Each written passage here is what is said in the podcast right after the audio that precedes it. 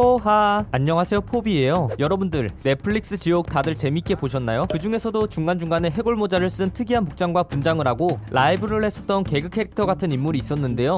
오늘 소개할 인물은 바로 지옥에서 새 진리회를 맹렬히 추종하였던 화살촉 일원 이동욱 역을 맡은 김도균님이에요. 김도균님은 본명 김도균을 그대로 활동명으로 사용하고 있어요. 스무 살때 모 대학교를 진학하여 학교를 다니며 취미생활로 스쿨밴드 활동을 하고 있었던 김도균님은 당시 자신의 대학교의 연극영화학과 학생들이 뮤지컬을 한다며 밴드 섭외 요청을 하였고 그 요청에 응하여 세션으로 참여해서 그들이 공연하는 것을 눈앞에서 보았다고 하는데요. 이때 그 연극 공연을 보며 와 재밌겠다. 나도 저거 해보고 싶다. 어떻게 해야 할 수 있을까? 라는 생각이 들 정도로 너무나 인상 깊었었다고 해요. 하지만 중요한 건 김도균님은 연극을 배울 수 있는 학과 출신도 아니었기 때문에 다시 수능을 봐서 연극영화학과에 꼭 들어가야만 했는데요. 김도균님은 그때 어쩔 수 없다는 생각으로 바로 책을 펴고 수능 공부를 열심히 하였고 군대에 있을 때쯤 수능을 다시 보아서 중앙대학교 연극영화학과 에 들어갈 수 있게 되었다고 해요. 김도균님은 사실 배역을 맡아 연기하는 연기자보단 무대를 연출하는 연출자에 더욱 관심이 있었기 때문에 연출을 하기 위해 여기저기 알아보던 중 연출을 하고 싶으면 연기를 해봐야 해 라는 지인의 조언을 듣고 연극 무대에 올라서게 되었다고 해요. 그렇게 처음 연극 무대에 선 김도균님은 한 편, 두편 연극에서 배역을 맡아서 연기를 하다 보니 뭔가 모를 짜릿함과 연기를 계속 더 해보고 싶다는 생각만 들게 되었다고 해요. 그래서 학교에서 연극을 하고 외부에서도 연극을 하며 연기 경험을 쌓아갔던 김도균님은 그렇게 연기자를 꿈꾸게 되었다고 밝혔어요. 김도균님은 대학교 입학을 늦게 하게 되다 보니 자연스럽게 졸업도 남들보다 늦게 하였는데요. 졸업하고 나서도 본격적인 연기자 활동을 하는 것이 아니라 학생들에게 연기를 가르치는 연기학원 강사를 했었다고 해요. 연기를 어느 정도 하는 편이었기에 자신감 있게 연기학원 강사로 들어가게 된 김도균님은 막상 학생들을 가르쳐 보니 생각보다 어려워서 직접 연기를 하는 것과 연기를 가르치는 것과는 완전 별개구나라는 생각을 하게 되었다고 하는데요. 학생들이 이건 뭐예요와 같은 질문에 진짜 나도 모르겠어서 모르겠다고 대답하니 그 이후 학생들이 자신에 대해 저 선생님은 아무것도 모른다라는 평가를 내리게 되었고 그 평가는 원장의 귀에 들어가게 되어 해고 통보를 받았었다고 밝혔어요. 김도균님은 그렇게 학원 강사도 하고 연극 배우 생활도 하며 생계를 유지하다가 하울링이라는 영화에서 기회를 얻게 되어 30대 초라는 다소 늦은 나이에 스크린 데뷔를 하게 되었다고 해요. 이후 영화 26년, 곡성, 반도, 파수꾼 등 영화 드라마를 가리지 않고 조연, 단역으로서 배역을 훌륭하게 소화해냈고 40대라는 다소 늦은 나이에 독립영화 럭키 몬스터에서 주연 데뷔를 하게 되었어요. 김도균님은 이렇게 스크린 데뷔, 주연 데뷔가 모두 늦은 편에 속하지만 이렇게 느리게 시작한 만큼 남들보다 느리게 은퇴하고 싶다고 밝혔어요. 김도균님이 출연했던 작품들을 쭉 살펴보면 이름만 들어도 알만한 작품들이 꽤나 있는데요. 특히 그 중에서도 가장 돋보이는 건 영화 곡성이라고 할 수 있어요. 김도균님은 곡성 촬영을 할 때 역할을 위해 약 10kg을 감량하고 자연 햇빛에 피부를 그을리고 일본어와 사투리를 배우는 준비 과정을 거쳐 연기에 임했다고 해요. 그러나 한 씬 한 씬 모두 쉬운 장면이 하나도 없었다고 밝히기도 하였어요.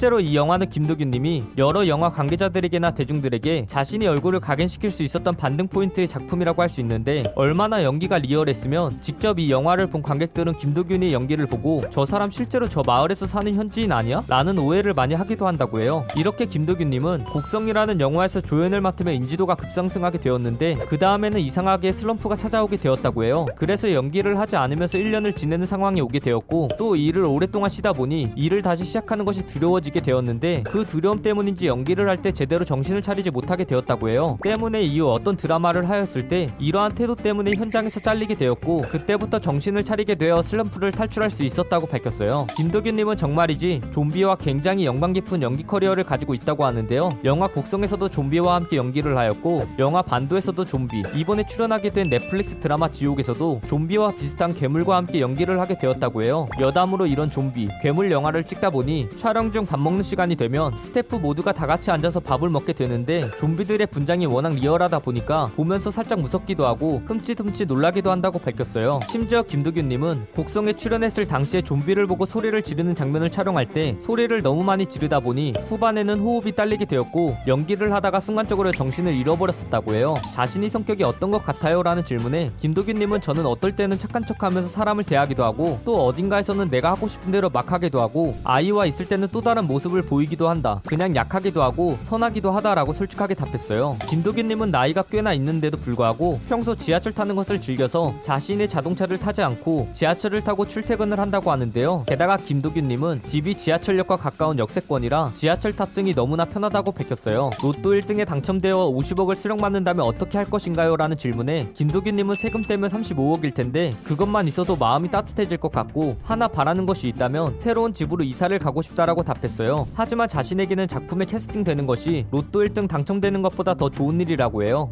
김도균님은 영화 촬영 도중 여성들이 입는 슬립을 입고 거리를 뛰어야 하는 씬을 찍어야만 했었는데 당시 영화를 찍는 것이다 보니 많은 사람들이 구경 중이라 굉장히 부끄러운 상황 속에서 촬영에 임해야 했었다고 하는데요. 심지어 그때 그 옷을 입고 뛰니까 달리는 골목마다 지나가는 취객이나 주민들이 자신에게 못 찍는 것이냐고 물어보았다고 밝혔어요. 이 영상 내용은 모두 인터넷에 기반한 자료들을 정리하여 만든 것이라 사실과 조금은 다른 내용이 있을 수 있어 그 점 양해 부탁드리겠습니다. 잘못된 내용이나 TMI 내용에 대하여 추가하실 내용이 있다면 댓글을 달아주시면 감사하겠습니다. 영상이 재밌었다면 구독과 좋아요 꾹 눌러주시고 오늘도 포비 하나로 되시길 바라겠습니다. 네네네네